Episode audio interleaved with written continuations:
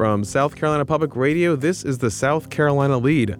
I'm your host, Gavin Jackson, and this episode was recorded on January 8th, 2024, from South Carolina Public Radio Studios here in Columbia. This episode is our legislative preview for the 2024 legislative session, folks. That's right, get ready because it's here. We are in session Tuesday, January 9th. We are off and running, folks, and that's why we have Seanna Adcox, editor of the South Carolina Daily Gazette, and James Pollard, Report for America Corps member, working with the AP here on the show.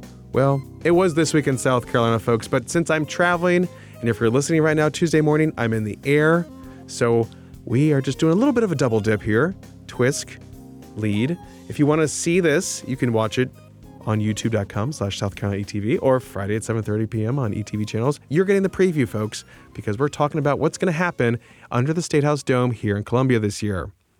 The Lede loves hearing from you guys. We want to hear more from you. It's a new year. Tell us what's going on. 803 563 7169. A lot is happening. We want to hear about those New Year's resolutions. I need some air fryer recipes, okay? Let us know. AT wants AT needs some hot takes, okay? You've been hearing his hot takes. We need some new ones. Individual toe socks. I find out my brother wears them. It's a lot we have to deal with. 803 563 7169. Tune in, give us a shout.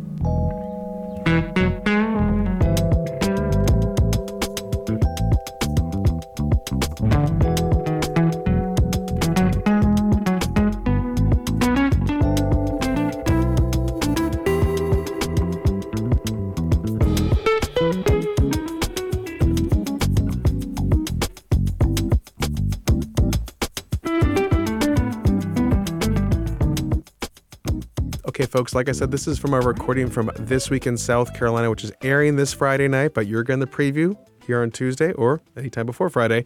And I start off by asking Seanna about the governor's recently released budget and what stood out to her. Take a listen. Let's talk about the budget before we talk about any of these legislative issues. We saw the governor release his budget uh, last week, talking about some of his top priorities. Uh, we, uh, it serves as a blueprint for lawmakers to use when it comes to crafting their budget, because obviously the House starts with that, the Senate picks it up, back and forth, back and forth. Uh, but what did you see in the governor's budget? Anything that jumped out at you? I cover education. Mm-hmm. You know, that's one of the near and dear to my heart kind of things. So, yes, the pay scale and his changes to the salary schedule jumped out at me. Now, mm-hmm. they follow the recommendations largely, not completely, of a teacher salary or a teacher study that came out last May, but it would it would put 250 million into teacher salaries. Mm-hmm but it does and it would raise the salary floor the absolute minimum a first year teacher could make from 42.5 to 45 but that doesn't mean all teachers would get 2500 like they previously did this right year. this does not guarantee a, a pay raise for all although most would get it depending on what the district pays already but it would shrink the salary schedule in two ways and hopefully pay teachers more over their entire career. Mm-hmm. And that's something that the legislature has to deal with too when it comes to that pay raise, right? It sounds like. Oh, yes, that's part of yeah. the budget. It's so, always handled in a proviso. Mm-hmm. And they paid teachers the same way since 1977, since the Education Finance Act. And this would be the first big major change in the salary schedule in almost 50 years. And they've been changing education funding too here and there, tinkering with it. So you could say that there's maybe some appetite for this. Yeah, I mean, they've been increasing teacher pay. If it does go to 45, that would actually mark a $10,000 increase over the last five years in the bottom basement level that they could get paid. $10,000 over four years is substantial, or five years. But it actually obviously has not moved the mark in terms of breaking or stemming that teacher shortage. Mm-hmm. So the idea is let's do things a little bit differently.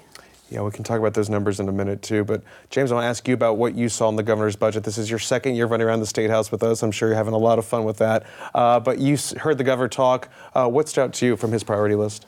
Yeah, uh, as Seanna said, it's it's an education-heavy budget again. One nugget that doesn't get a huge chunk of the pie, but could have a big impact is actually um, $3 million for a higher education committee study.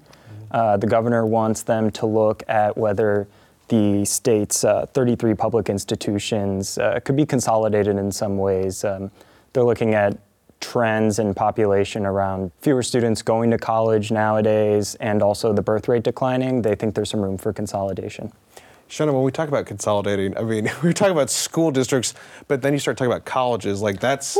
It's, it's already hard enough to do in our state with school districts. We have like still like some 80 school districts or so. Uh, They've been- 77, I They've been we're at. trying to consolidate that through incentives, so I imagine this will be even more difficult to do. Right. And, and go back to Mark Sanford. Mm-hmm. For years, he wanted to create what was called a board of regents, like other states have. And he talked about closing some of the two year campuses for USC. Mm-hmm. And that went over like a ton of bricks. It obviously never got any sort of traction. But with the enrollment issues, and, and we see this big surplus in scholarship money, McMaster's proposing a comprehensive study, which, of course, when they don't know what to do, they study it, right? um, and they want some outside force to do it because no one in South Carolina is going to say, I want to close you or I want to merge you.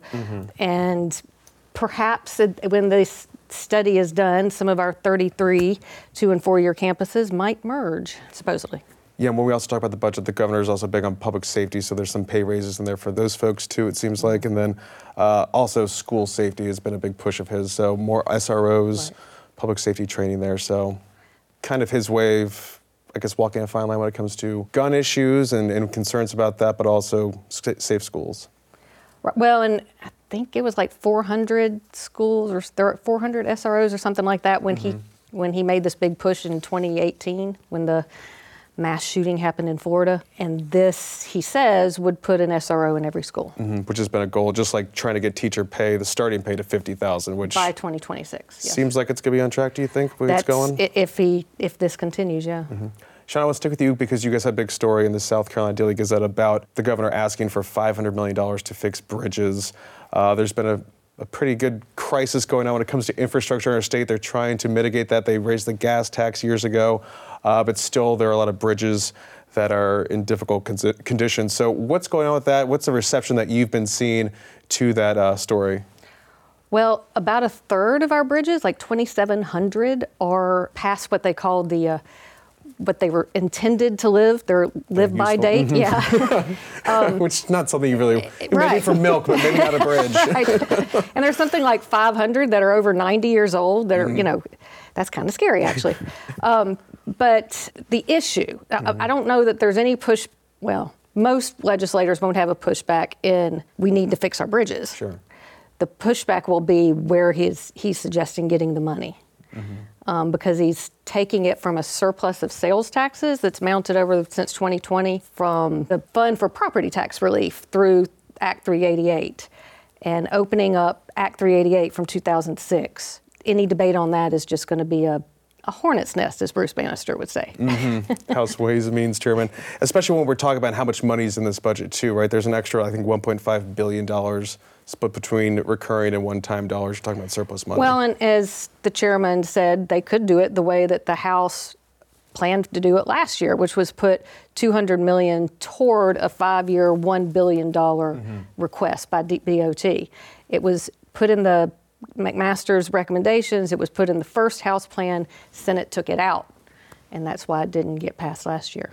The back and forth between the two chambers. James, we heard from Senate Majority Leader Shane Massey recently uh, saying that my hope is that we don't focus too much on social issues this cha- uh, this session.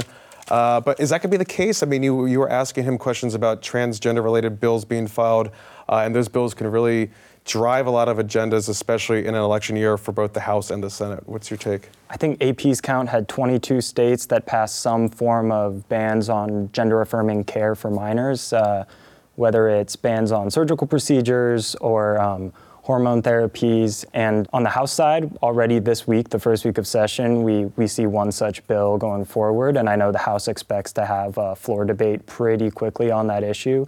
And uh, today we heard leaders in the Senate say that they will welcome whatever the House sends them on that. So it seems to be a, a priority for both chambers and something that leaders think they'll get through this, uh, this session. Especially because we just got the high school transgender sports bill. Was that, la- that last year or the year before that? I think it was it was relatively recently. that, yeah. yeah. So it's still a ball that's very much in play. And like you say, nationally, it's happening across the nation as well. So, Seanna, when we talk about social issues, we did see the biggest one last year was the six week abortion ban bill that did pass uh, after years of debate um, in various forms. We did see the state Supreme Court uphold that six week abortion ban last uh, summer. So it is the law of the land. But again, Senator Shane Massey, the majority leader in the, the Senate, says they're not trying to focus on these social issues and that they don't expect to debate abortion again. What do you think? Having covered the state house for so long, can we? Every single year we take up abortion. Yeah. Um, so I believe that the Senate does not intend to take it up. I also would not be surprised if it's it'll come up in some fashion, if only in a in the budget debate. That's kind of normal. Somebody will have an amendment out there, mm-hmm. but I don't think I don't think there's going to be any desire from leadership to go through hash out any more debate on that, especially since as Shane Massey made clear again and again and again over months, the Senate there's not the votes in the Senate to go any further than they did. Yeah, I mean, six weeks was a tough sell. We talk about personhood. We talk about you know near total abortion ban from conception. The, uh, the votes have not changed, and again, it's an election year. So, assuming things do change, It, it will probably come back up next year, depending on what the elections show or you know who gets elected. But I really don't think it will this year. I know I didn't ask you about this, but do you think that we're going to see the Senate become more conservative going forward? If you were to look into a crystal ball, hmm. um, I think they probably have a good chance to pick up a seat or 2 mm-hmm, because a lot of those folks that were voting for that abortion bill are now going to be targets of primaries. Well, and you know, just because of the the state itself and redistricting, there are some seats that have become more red. So the chamber likely become more red too. A lot to watch this year. But James, when we're talking about social issues, a big discussion point at the South Carolina Press Association Media Workshop this week was about hate crimes. It's been one that's been on the books for a while. On the books, I I mean on the calendar, I should say, uh, because it has passed the House. It's a penalty enhancement bill. Uh, again, passed the House before. It's on the Senate calendar. It's blocked there. Any word? Did you get any vibe from the lawmakers this week about how that might move forward, if it might move forward? It seems very unlikely to move forward in the Senate, which is where it's been stuck. Majority Leader Shane Massey personally opposes it. He uh, made that very clear at the uh, Press Association event. And uh, regardless of his own personal feelings, he insists that there's not enough votes to pass it. Uh, while there might be enough votes, you know, more people in the Senate uh, want to pass it than oppose it. They don't have the votes to shut down some of the procedural tactics that opponents can use to uh, kill a bill. So it seems very unlikely. Yeah, we had some healthy debate on that there too. But again, this is a bill that you know you basically have to almost kill somebody or kill somebody in order to get this penalty enhancement. So very limited. Not that bill that some people feared that would infringe on First Amendment rights or anything like that. Yes, I mean, after we saw the cross burning in Conway recently, uh, there were calls from supporters to to pass this bill. But as you noted, this is a very conservative bill that uh, likely wouldn't apply to that scenario anyway. And it's just an enhancement. You can't, it, it applies after someone's convicted. So you can't just charge someone with a hate crime. But you would think we we heard them talk. You know, if you want to be tough on crime, just add one more layer of a penalty. But apparently it doesn't work. But it does work for bond reform.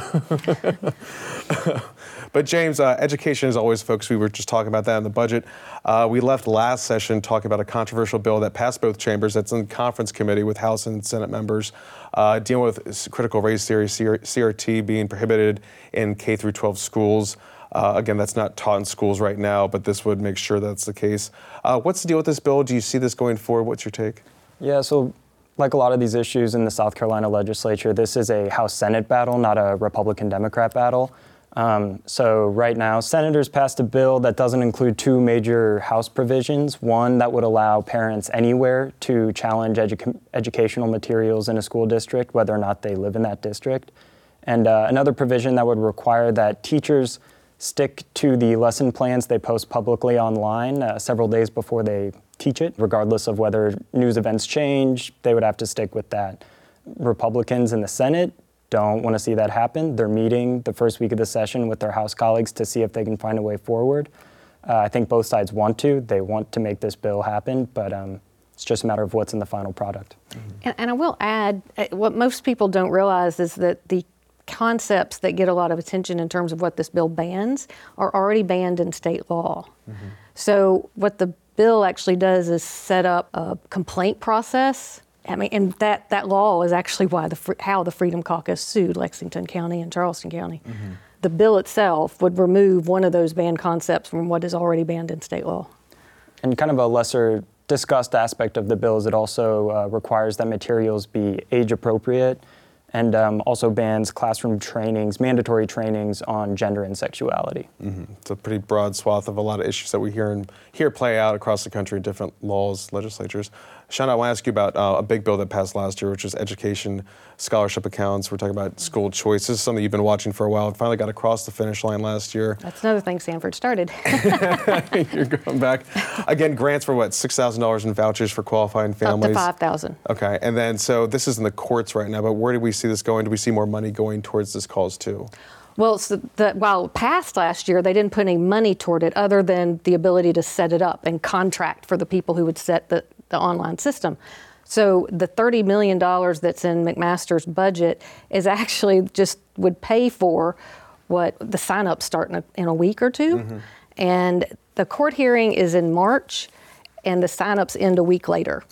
And so that $30 million pays for the folks who have already signed up before the court even hears the case. Okay, so we're really getting close to the line there. yeah, yeah. I mean, it, it's it. The one thing the lawsuit did not do is stop the process mm-hmm. until the decision what came out, which is that's why we have this odd scenario where they're starting it up, they're getting pe- parents to enroll, and then we're going to have the court case on can we do this? Yeah, right. Sounds very South Carolina to me. Yeah. and that's going to grow over the years too. This like the pilot, then it just continues to add yeah, more. so this year it's $6,000 for five, up to 5000 okay. And incrementally increases not only in the number of children that can mm-hmm. participate, but also in the eligibility of income. So right now, a, a, child would have to qualify for Medicaid. By by the time this is fully phased in, the parents can make up to 400% of the poverty level. Mm-hmm. So it it's it, it, you can't say it's for poor kids. Mm-hmm. Certainly not by the time this thing is fully phased in. Gotcha. Uh, and when we talk about, we were talking about teacher pay a moment ago and how big of an issue that is in terms of kind of keeping teachers on the rolls in South Carolina. According to the Center for Educator Recruitment, Retention, and Advancement, their latest report was that there were about 1,600 unfilled K through 12 educator jobs in the, st- the start of the 2023-2024 school year, which is a 9% increase from the year before. Uh, like we talked about, we boosted teacher pay across the board, $2,500, and more money for per pupil funding. Is that going to be enough if we keep adding more from what you're hearing from educators, from what you're hearing from advocates? It's not just money? Yeah, I mean, they need. I mean, obviously, everyone wants to make more money, yeah. no matter what you already make, right? But you need to support the teachers. You know, part of the things they ask for is they, they want breaks. They want they don't feel supported by their administration. They're asked to do things, whether it's bus duty, mm-hmm. they have to do all these other things that they don't get compensated for. And I don't know how you legislate respect for teachers, mm-hmm. but you know that's part of the issue too. Is money going to do it? No. Will it help? Yes. They, but that's why the, the, McMaster's, or actually it's the teacher recommendations, mm-hmm. saying that we need to do this pay differently. They have to take those recommendations up before anything happens, I guess. Yeah, and I mean, I, you know, whether the legislature follows the recommendations that McMaster put out that follows the recommendations of the teachers, yeah. I, I, you know, who knows? But yeah, if you want to fix education, here's a litany of recommendations to help at least mitigate some of these problems. Right. James, when we talk about um, somewhat social issues, but we're talking about guns. It's always a big topic in South Carolina. Uh, H3594, it's a constitutional carry bill that's passed the House. It's over in the Senate too. And they voted on it, I believe, in the Senate too. But um, what's the likelihood of this bill moving forward? It seems like there's a lot tied up with this bill at this moment. Yeah, so again, Republican leaders in the Senate say they don't have the votes to pass a bill that removes uh, the background, regular background checks and required training, uh, like the House bill does. What they'd like to do is uh, House leaders, with their constitutional carry bill, also added a felon in possession penalty enhancement that the governor has been pushing for a lot. Mm. Senator Shane Massey would really like to just pass that as a standalone, but um, right now they've kind of been conjoined together to ease some of the opposition from law enforcement groups who want felon in possession but aren't super comfortable with constitutional carry. Mm-hmm. Um, so again, it's another one of those issues that the House and the Senate are going to have to get together. And um, Senate says they don't have the votes. We'll have to see. And Seanna, that's again building off of a previous bill that got passed in a lot of open carry with training. So this is just full blown. If you have a gun, just go ahead and carry it essentially. Y- You can. If you can legally purchase it, right? Right, if you can legally purchase it and you're 21 and older, then you can already open or concealed carry. Mm-hmm. The, the difference is this would mean you would not have to get that SLED permit. Again, that's kind of poised to move, but again, very a lot of factors at play. But it is election year too. We have a lot of folks up, and that's a big red media issue And for sure. I'm sure that the Republicans who have voted against so called constitutional carry are getting a lot of pushback right now. Mm-hmm. And I'm sure Shane Massey's one of them. Shama, we have about five minutes left, and I want to ask you about medical marijuana because it's a topic we've been talking about for years. Beaufort Republican Senator Tom Davis has had that bill going before the Senate. It's even gotten out of the Senate before, uh, but it's on the calendar in the Senate right now. He sounds pretty optimistic about it. Kind of tell us a little bit about that bill and the likelihood of it making it to the House and what its fate could be over in the House. Well, as we we saw it go to the House a couple years ago and then get tossed out on a technicality, which really made a lot of senators mad, even if those who opposed it uh, did not like the way that the House treated their bill. So it. I think it will move out of the Senate. What happens in the House is anybody's guess.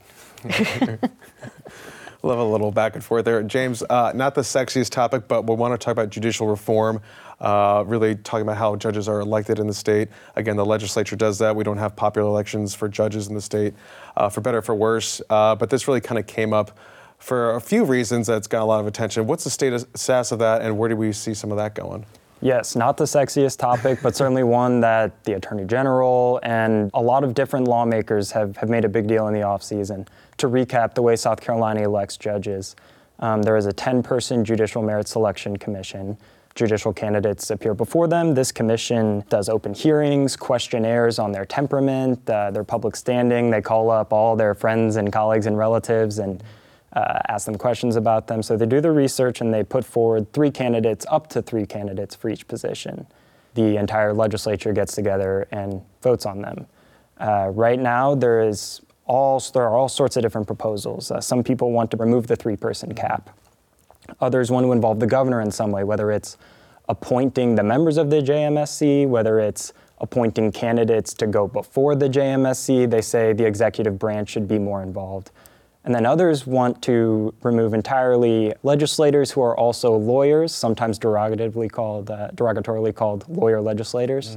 They want to remove them from the process altogether because they say that uh, they then get undue influence in the courts when they're practicing outside of session. So, Seanna, when we talk about judicial reform, you've been around, uh, you have a crystal ball laying around somewhere. What do you think about this going forward? I mean, this all kind of spawned out of the Supreme Court's decision over the six week ban last January that got everyone fired up, right? Do I think judicial reform is going to happen this year? I mean, I think it's safe to say no. It's like, we have like a couple of weeks left, but yeah, but this ball, I mean, where do you see this going essentially? Um, I think they'll tweak, make some tweaks. Um, the three-person cap could come off. Um, they could say at least limit the number of legislative lawyers on the JMSC, but I, there's going to be no whole-scale, any massive changes.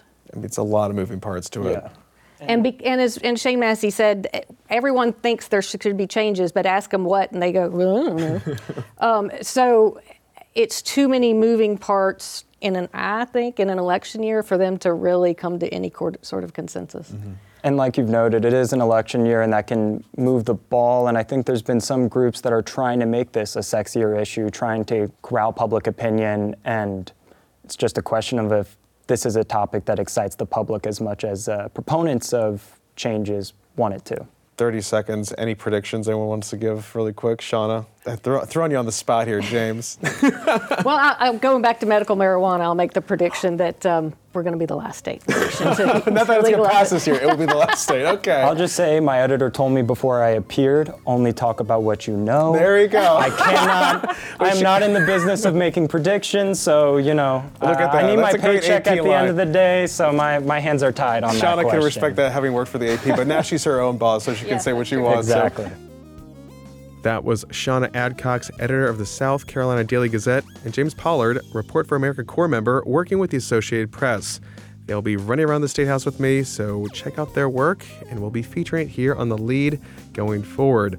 Also, you can always stay up to date with the latest news out of the State House and statewide by going to southcarolinapublicradio.org and scetv.org. And don't forget to support your local newspapers. For the South Carolina Lede, I'm Gavin Jackson. Be well, South Carolina.